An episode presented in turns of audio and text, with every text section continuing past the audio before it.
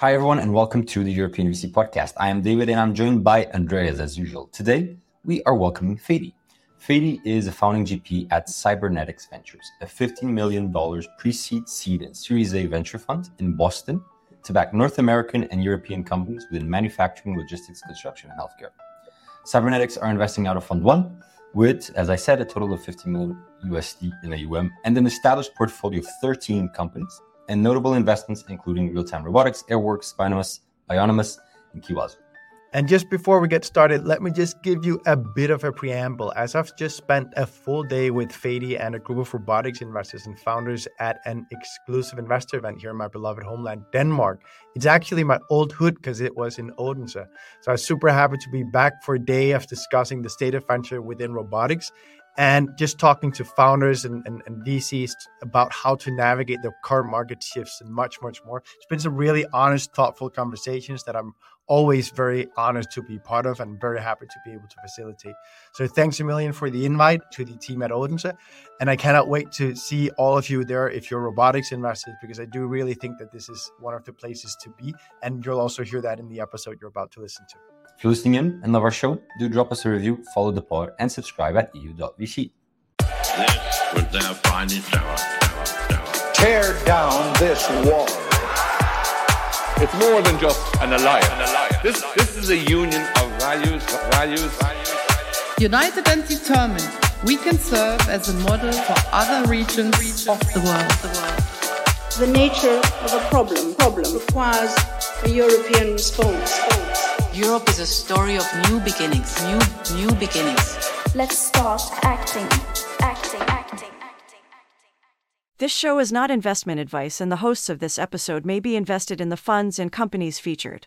So, Fady, let's start this thing off as we always do by asking you to share with us your story of getting into venture.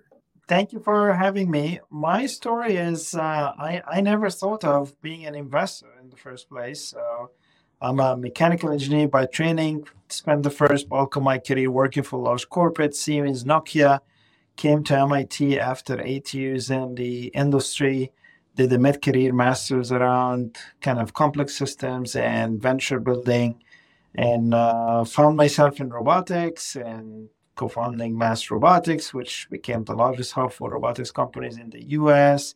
Got kind of connected with hundreds of robotics companies, investors, corporates, and um, one day I was hosting a, a, VC from the many VCs I uh, was kind of interacting with and introducing companies to. And he said, uh, Wow, what a unique kind of position you have in the ecosystem. You should seriously consider becoming a VC. And this was the seed he planted in my mind. And this seed started to grow. And uh, before I realized, I found myself kind of designing uh, a unique fund that's focusing on robotics companies. And uh, I said, if I'm going to do this, it need to be unique. It need to be kind of fulfilling a need and a gap in the space. And uh, this was the uh, the the birth of uh, Cybernetix Ventures, and um, here we are. Fady, we will we will obviously go deeper in terms of robotics and what that's about. So everyone listening in that's interested about that, stay tuned for now, uh, I love to ask this question to all our guests, which is tell us a pivotal moment in your life, and more importantly, how did it shape you as an investor today? I think um, a pivotal moment is uh, when um, the night I, I, received the acceptance letter uh, for MIT. Uh, I, I will never forget this night. And uh, the reason is it was not an easy ride for me. It was probably a five year journey of kind of putting my application, setting on target schools and reference and applying, taking the GMAT, not getting a good score, taking it again. And it's just such a pain in the neck to kind of go back and study these kind of standard tests. And I'm, I'm originally from Egypt, so uh, English is not my first language. And the English section in the test is just horrible. so um, I, I, I was already at a disadvantage. The, the reason that this is a pivotal moment because in a second, all those five years kind of flashed in front of me. And the lesson was it paid off. And once you go through an experience like that, it break a psychological barrier that you just focus on the work. You do the work, you do the hard work, you learn, you evolve, and then good things will happen. And this became a second nature to me. It happened at MIT, it happened in robotics, it happened in mass robotics, it happened for raising cybernetic, raising a fund, as you can imagine, especially a first fund. I'm not coming from the VC space. I'm an outsider. I was never a VC. I advised VCs, but I, am not a VC. I'm, I'm an outsider. And people like were telling me, forget it. This is a mission impossible. You cannot raise a, a fund one with no kind of track record, with no kind of VC experience, but it pays off. Amazing. We'll dive much more into why it was possible and why your thesis around robotics is something that attracted LPs. But we'll get to that. Now let's head into the take a stand section. Take a star.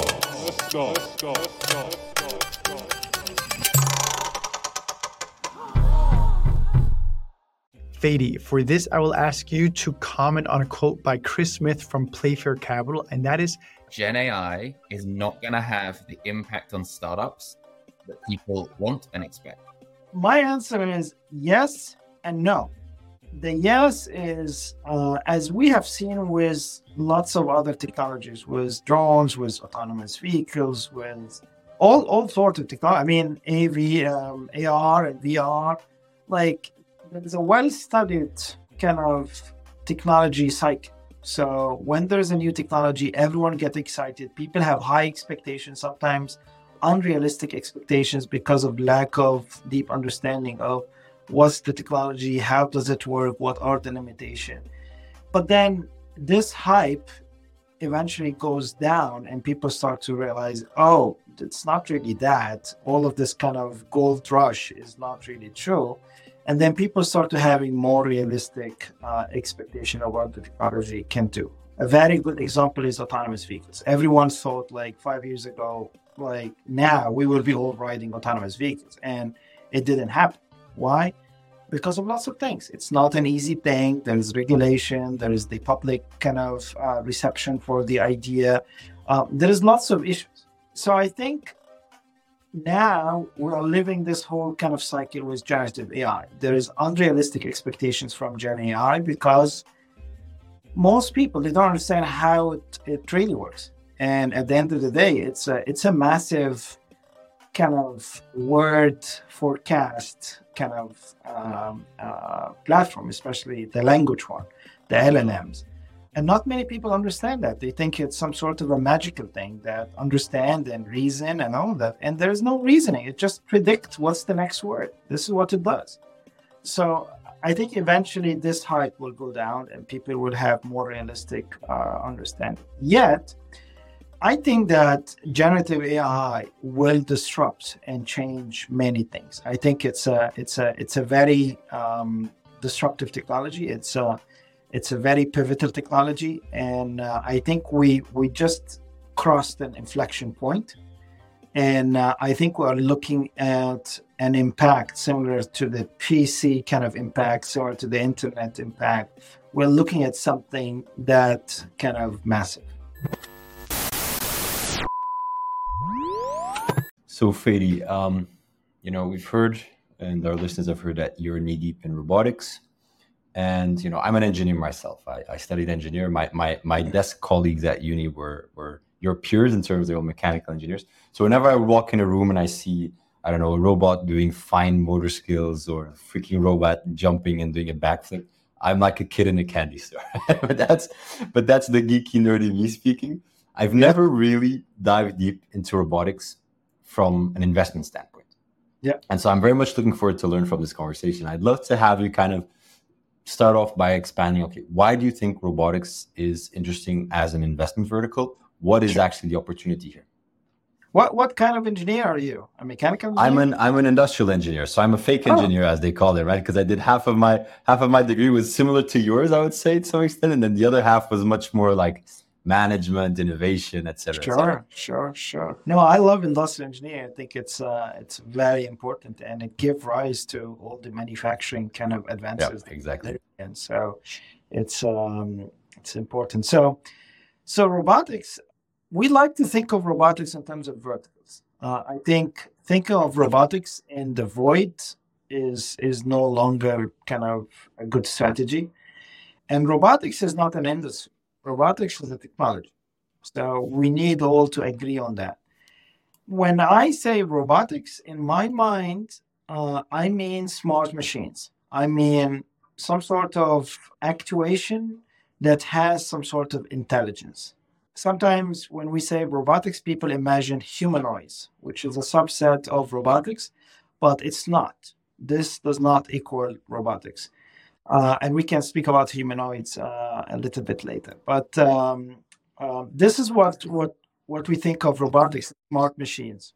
Just to drive home your point, right? Because the attentive listener will have heard in the beginning that we said that the Cybernetix Ventures invests in manufacturing logistics construction and healthcare we didn't say robotics um, but if you go to your website you'll see that it says robotics everywhere um, and, and, you're also introduced to me as as a robotics investor. So i think this pinpoints exactly and, and you also very much self-identify as a robotics investor. But the point is it's in the applications. It's where the, the ro- robots actually make a huge difference. Yes yes. So it's uh, use cases, everything. And uh, we, we look at smart machines in those four key verticals. And you can apply robotics in any vertical, but through our experience in the space, the data we have looked at, the large kind of um, number of corporates that we dealt with, we formulated this thesis that those are the four key verticals that we will have the highest adoption rate of robotics and consequently the highest ROI in terms of any activities in the space. So we we decided to focus on manufacturing because obviously this is traditionally speaking manufacturing logistics highly automated spaces, uh, but now we are moving kind of beyond just pure automation, which doesn't have much intelligence and less adaptability, into more of a uh, a smart automation, which is robotics. And these are machines that can adapt, uh, are flexible, doesn't have to do the same thing every every time. Uh, you don't need to tell them exactly what they need to do. They they can understand the higher level kind of task, and they decide how to get there. So these are some of the activities happening. We see collaborative robots, we see autonomous mobile robots, as a kind of a second generation to uh, AGVs, the autonomous guided vehicles. So AMRs now is more of like it's uh, autonomous. It can navigate on itself. You don't need to tell it exactly which route to take. Uh, it doesn't need to follow lines or beacons or uh, these kind of things. It can see humans, obstacles, and identify them. Construction also, we're seeing lots of activities happening because this is an industry that's suffering from labor shortage and increased uh, pressures on productivity and higher demands. We don't have enough housing in the US, for example, and, and we don't have enough labor to do it. So, how would you do that? Uh, you have to introduce and embrace smart machines. So that's why we invested in companies like Airworks, automating the surveying process and CAD drawings from aerial pictures.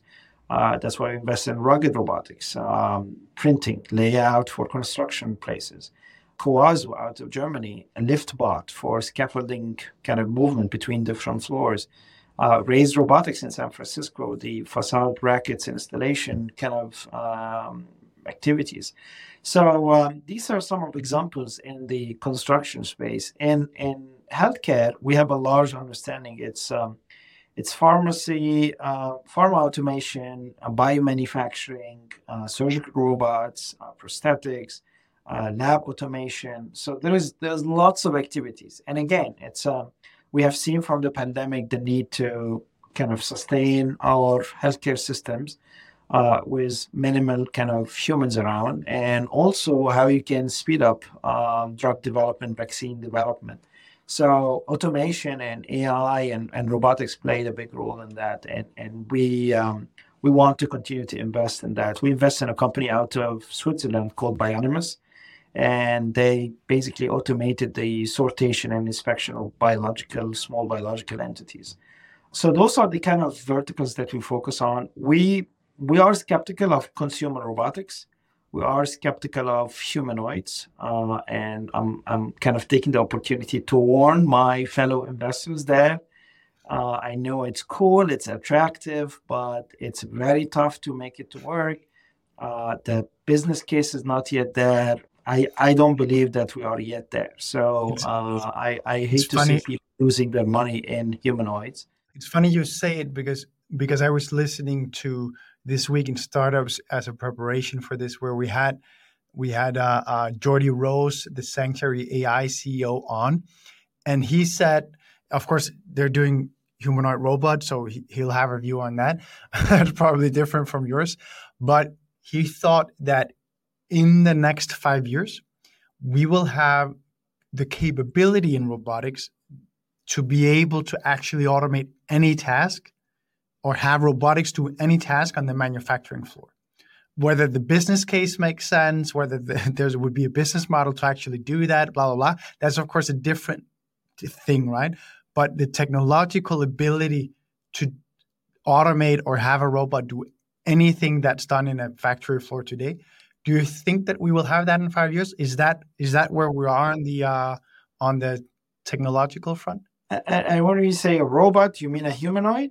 Uh, whatever, right? So it can be done by something that will be doing it without being controlled by a human, and it'll be able to deduce it probably on the back of AI, right? Uh, and and figure out how to do the task on the back of your request. It's a very bold and ambition, uh, ambitious uh, statement because, for example, in the uh, closing industry, manufacturing closing, one of the toughest kind of problems in, in robotics now how do you how do you manipulate closing how do you move fabric? How you can it's very tough. We, we we don't yet have the technology for that. So this is just one example. And when you look at the the trajectory curve you don't see us being able to do that in five years we cannot say that we can solve all the problems and we can automate anything uh, in in in manufacturing within five years. I think this is uh, uh, pretty bold. But uh, and and and guess what? I don't think that we need to automate everything. The ultimate end in mind uh, is is also questionable. Uh, do we really need to automate everything? Because there's diminishing returns. Like to be fair, he did not say that, right? He just said that the technological capability would be there. The question is then, will we want to with the business model be there and all that? That's of course a different. Question. I hope so. I hope so. And uh, if, if, he means humanoids, I, I, don't think that humanoids will be widely adopted and used in five years. Uh, there is um, there is a psychological challenge. There is a regulation challenge. There is unions challenge because once you have a machine that looks like a person, uh, it becomes the enemy you know? And unions will kind of fight this back and there will be a lot of clash. And at one point bill gates was su- suggesting um, having robotics taxes and like because it becomes a person you know? I think there will be lots of issues. And there is a, there is another argument that i've heard and I'm, I'm i'm also a little bit kind of skeptical about it that we need humanoids because all of our environment is built around humans so we need humanoids to do the work. And i think that this is a flawed argument because this is not true.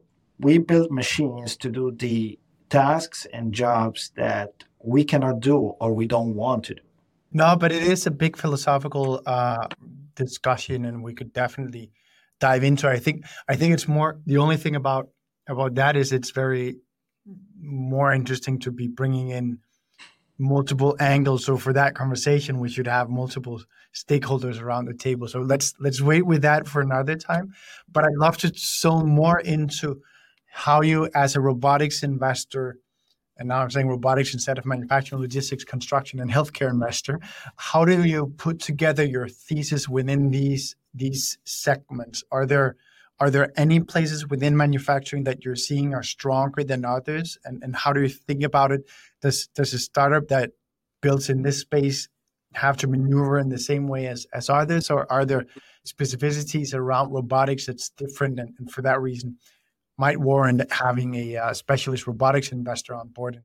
It, it's um, there's a very fine balance between being specialized and focused and also being too narrow and not well diversified. So we try to strike this balance in the the design of Cybernetix as a unique fund focusing on robotics, automation, and industrial AI is how we can be focused, specialized, but at the same time, we have enough diversification in our investment portfolio.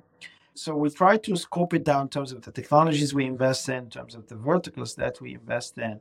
But we didn't kind of specify it more than that because we wanted to see what are the innovation out there, what are the corporates kind of bringing in as challenges. And we have a pretty strong network in the corporate space. So this gives us lots of insights about what, what are the market signals in terms of um, needed technologies. So um, so this is basically the the kind of focus that we have, and and we uh, because we are early stage, the like once we pass the kind of basic things in terms of the technology and market scoping, we immediately focus on the team. So we have pretty detailed thesis around what kind of people we invest in. Over the years, we have seen, I mean, all the amazing companies we uh, we were very fortunate to have here in Boston and, and in the U.S., uh, starting from Kiva to uh, Locus Robotics, Six River, Motional, Corindus in the surgical robot space, uh, and and many others. I'm probably I'm, I'm forgetting some Brooks Automation and obviously Universal Robot from Denmark um, and, and others.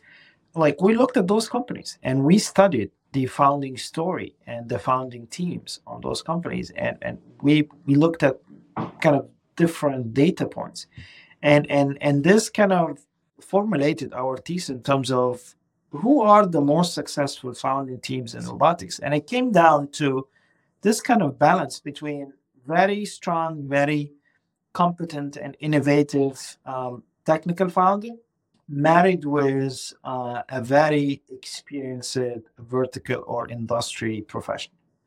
If you have those two mix, probably you you will navigate your way through the the whole kind of entrepreneurial journey and build a successful company if you are missing one of those, it dramatically kind of lower your chances of success. You mentioned they're a company that I know rather well, I'd say, um, from the outside, which is Universal Robots in Denmark, of course. I'd love to ask if you know if you've been close enough to that company to be able to to to relay a bit the story, at least from your study, and, and use that as a case story because it is one of the great success stories coming out of Odense and, and Denmark in particular.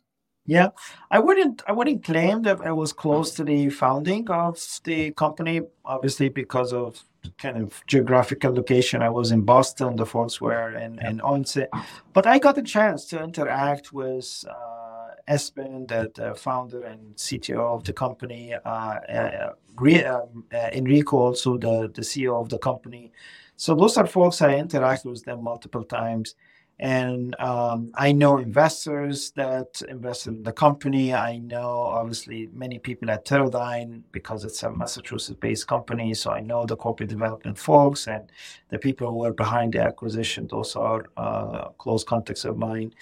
So I, I, can claim that I know a big kind of part of the story, and um, it's it's the same story. Uh, a very talented, very competent technical founder, married with very experienced uh, industry uh, person that knows how to quickly build distribution channels and integration network, and uh, they basically kind of overtake the whole uh, overtook the whole market. It's a it's a great success story in in a very tough space to to build on, considering that you have incumbent dominant players like ABB, KUKA, Fanuc, Kawasaki, Mitsubishi, all those kind of players. So how do you come with a totally disruptive product that take all of them by surprise? And uh, not only that, you become the market leader. Yeah. And what makes when you think about look look at the arm of uh, of uh, of uh, Universal Robots and the team and and and the technology they ended up developing what would you say was the thing that unlocked their abilities to to to overtake the all the massive incumbents? Because that's something that's always puzzled me a bit. I, I think it's um, the elegant design of a simple product that meet customer needs. This is this is the statement, and they were not alone when they started kind of working on the collaborative robot space. There were other companies. I mean, some of them. Uh, were here in Boston.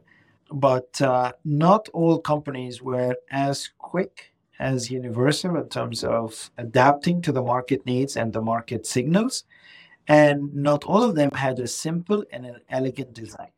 We come across robotics companies that have a very complex kind of design with multiple points of failure. Like there's no way that you can make uh, a usable product out of that. How many times it will fail? How much maintenance you need to do? How much support you need to do? This is key differences compared to pure software because you need to think about all these kind of things. You are dealing with hardware, things that could fail. People could send those uh, machines back to you. You have to have a reverse logistics process. How would you support and maintain this? What kind of spare parts you need to plan? What kind of training you need to do?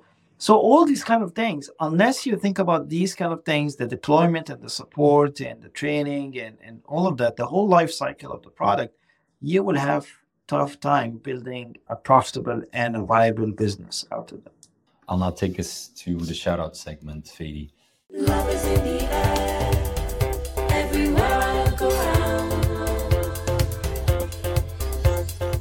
Fady, I'd like to ask you to give a shout out to a co investor, angel, or LP for being awesome. And of course, share with us the story behind that awesomeness as much as you can.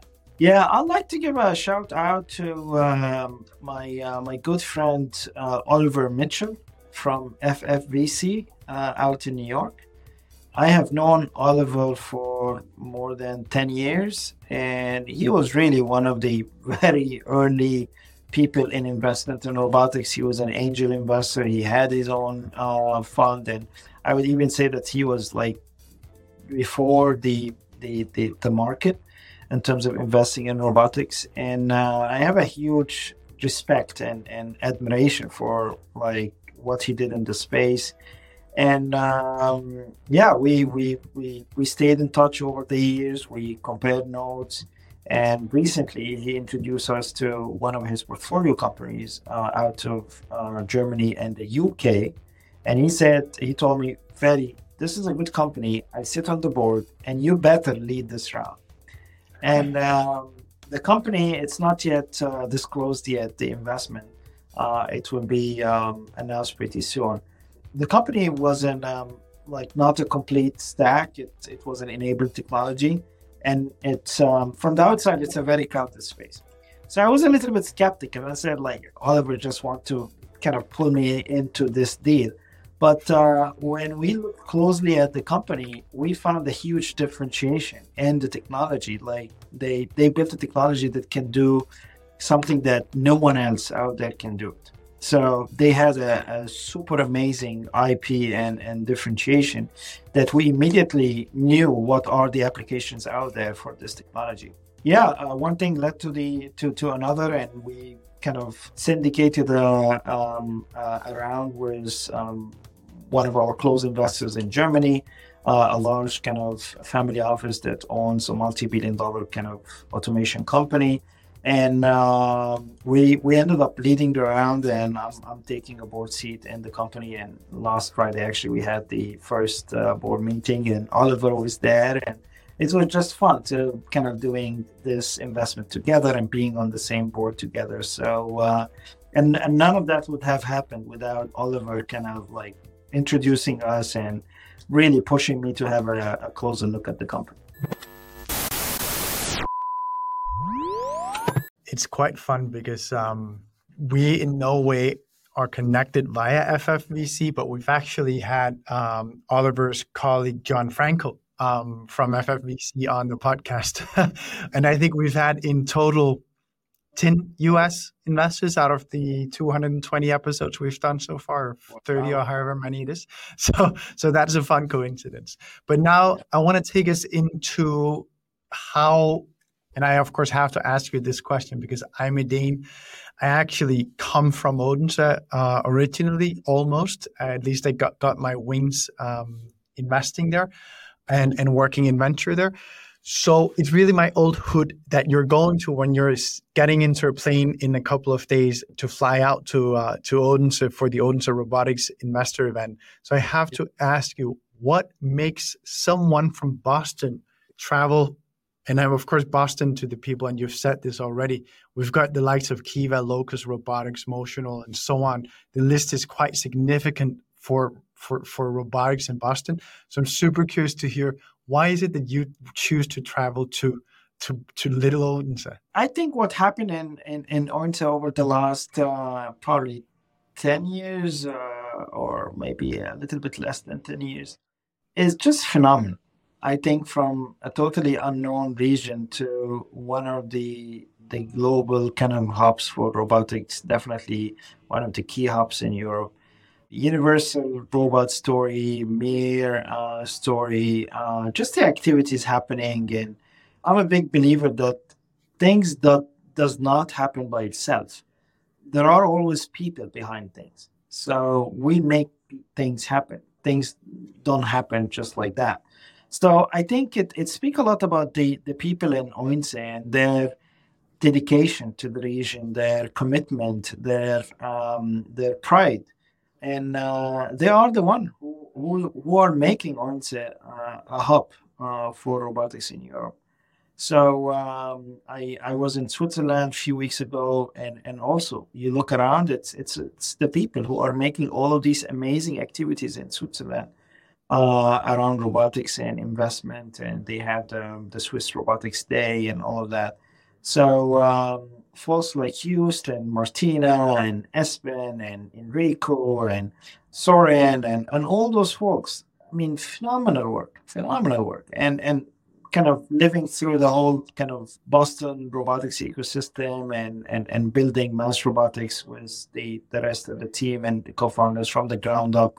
I know how much effort and how much commitment and how much sacrifices it takes to build something like that. So um, I always wanted to come and um, I uh, I met and, and hosted many people from Odense in in Boston, and uh, I was just waiting for the right opportunity, and they were so kind uh, to invite me and and uh, ask me to um, give a, a fireside chat at the event.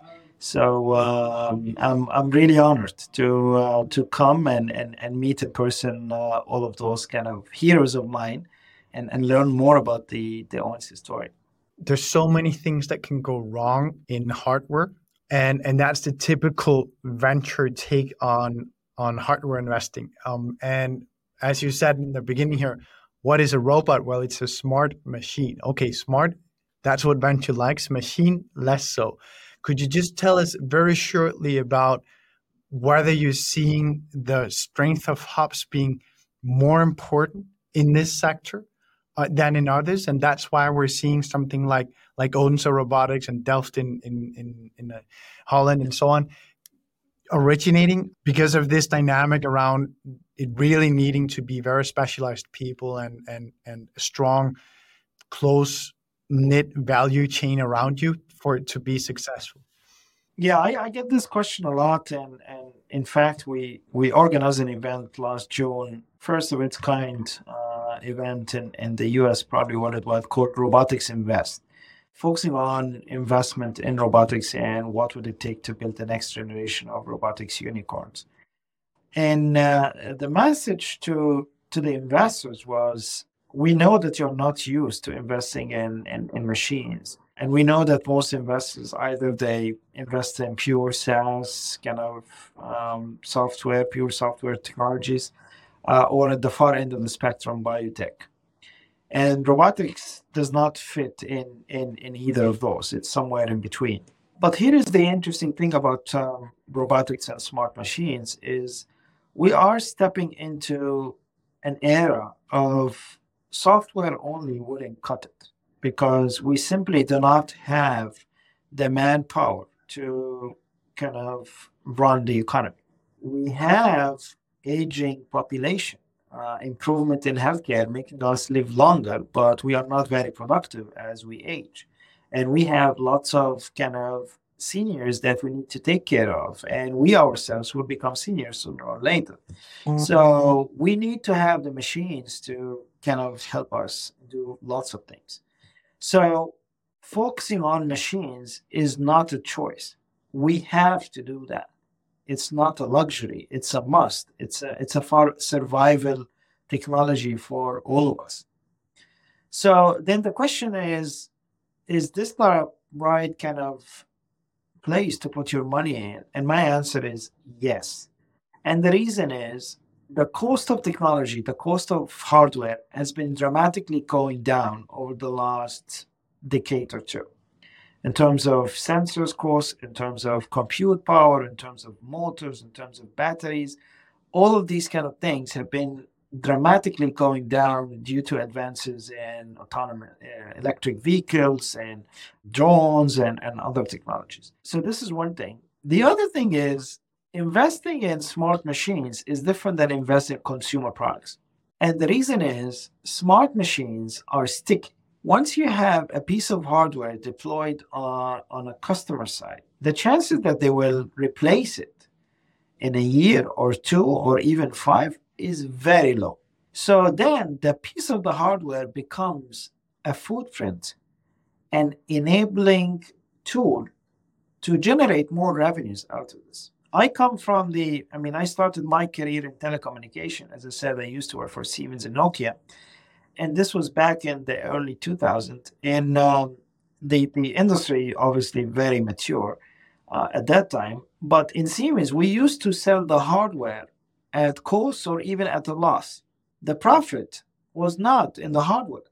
The hardware was enabler to sell more software licenses, more software products, and to sell services, managed services, support, spare parts, all of these kind of things. So I think this is the, the, the perspective that the mindset we should have all as investors. You, you are not you are not investing in, in, in machines you are investing in a, in a solution that uh, a, a, complete system that will solve real problems for the coming 10 20 years for a customer so when your company actually deploy a piece of hardware it's it's not about the hardware it's about how much software you can upsell out of that how much services you can build around that so this is the kind of the way to really make kind of significant returns in, in robotics and have really unicorns and profitable companies in this space. Fady, I uh, am not a robotics guy at all. So I did enjoy this little bit of learning a bit about robotics. But now it's time for a quick fire round. We'll take you through it where we'll ask you three quick answer questions. And now, the quick fire round. Quick fire, quick fire, quick fire, quick fire, quick fire, quick fire. what advice would you give your 10 year younger self? Chill out. I cannot disagree with that. what are your top tips for emerging VCs across Europe who are fundraising? It's tough. Be prepared for rejection and for skepticism. It's part of the journey. It's a marathon and not a sprint. So you need to prepare for that. Build the right team that will make it easy for folks to bet on you. Uh, in my case, I was very blessed to have an amazing fund partner, Mark Martin.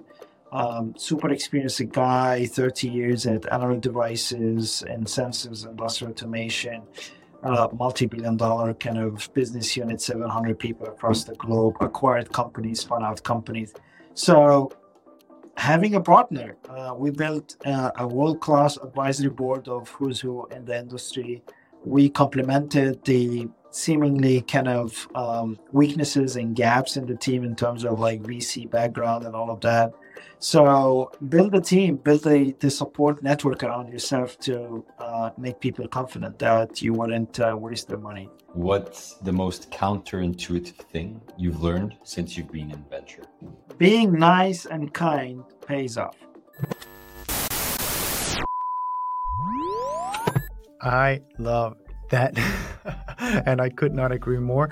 And I think that's at least personally for me why I am in venture because I think that that is exactly the way I want to go through life and there's nothing better than being in a very integrity driven industry so so that kind of forces us all to be as nice as we can be even in tough circumstances everyone listening in thanks so much thank you so much for joining us Fady if you enjoyed this episode as a listener or as a guest do make sure to tune in on the EUVC website and let us know what you think.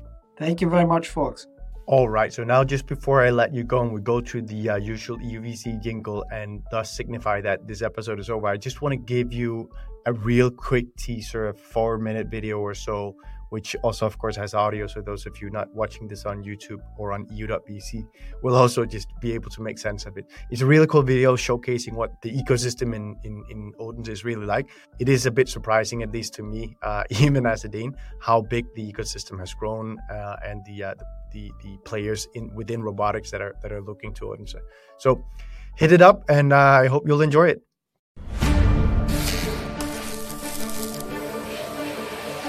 Robots are changing our world. They're revolutionizing the way we collaborate, the way we think, the way we work, and the way we create. Robots are helping people work smarter and businesses grow stronger. So imagine a place where robotics companies are collaborating instead of competing, where the ecosystem is capable of commercializing startups and new technologies, where you will find an international test center for drones, and where the university is so good it won the unofficial world championship in robotics. That place is the Danish city of Odense.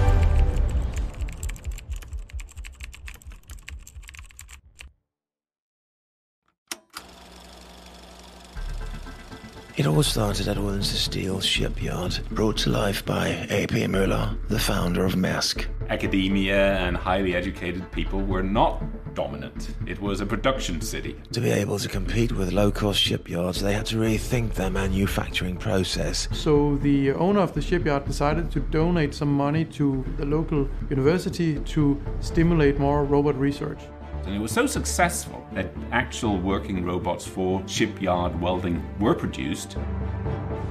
Despite their many efforts, the steel shipyard had to close. They were not competitive because of the high wages, and the technology at that time was not ready yet. Shipyard was not the only one that was closing at that time. It was, it was really a point where there was a lot of the last companies that was closing. So there was some kind of bad years. It was a major blow for the city. I'm happy to say that there were quite a number of people who were visionary. So uh, there was a new hope. A new team of innovative people had some great ideas.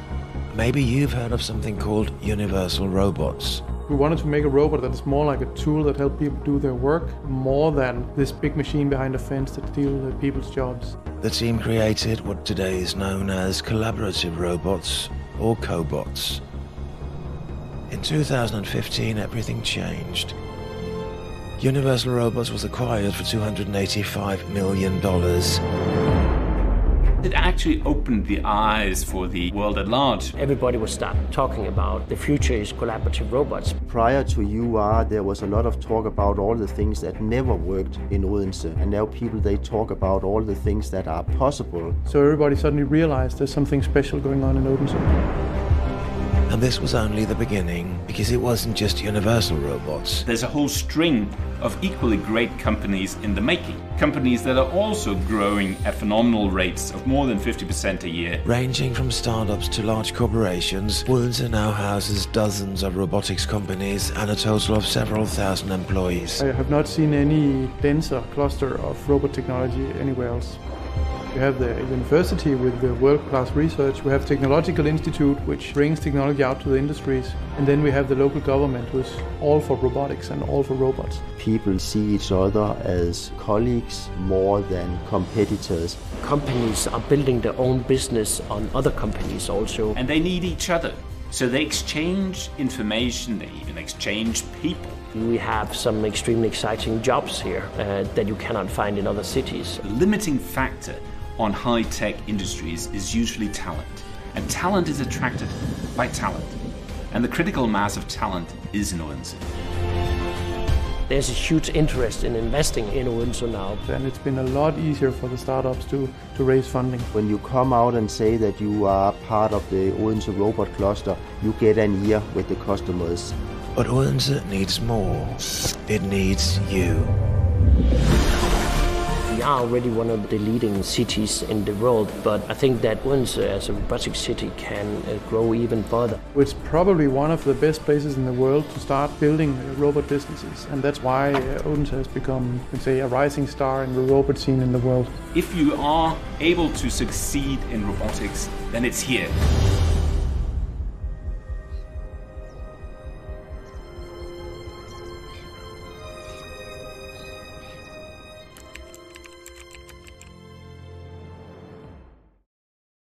Yeah, so hope you really enjoyed that video. Uh, at least to me, it's a huge surprise how big the, the, the ecosystem has been able to grow. And same thing as you just heard Fady say, uh, even in Boston, they're like, hmm, that's interesting. So head on over to investinOdense.dk. You, you'll get a good overview of the ecosystem there, and you'll be able to keep keep tabs on what's happening. Uh, there's also a newsletter you can sign up for, so that you're in the loop. Hope you'll enjoy it, guys. Bye. This was their finest hour. Tear down this wall.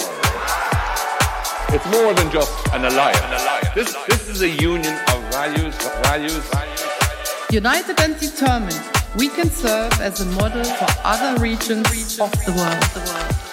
The nature of a problem, problem requires a European response. Europe is a story of new beginnings, new new beginnings. Let's start acting, acting, acting.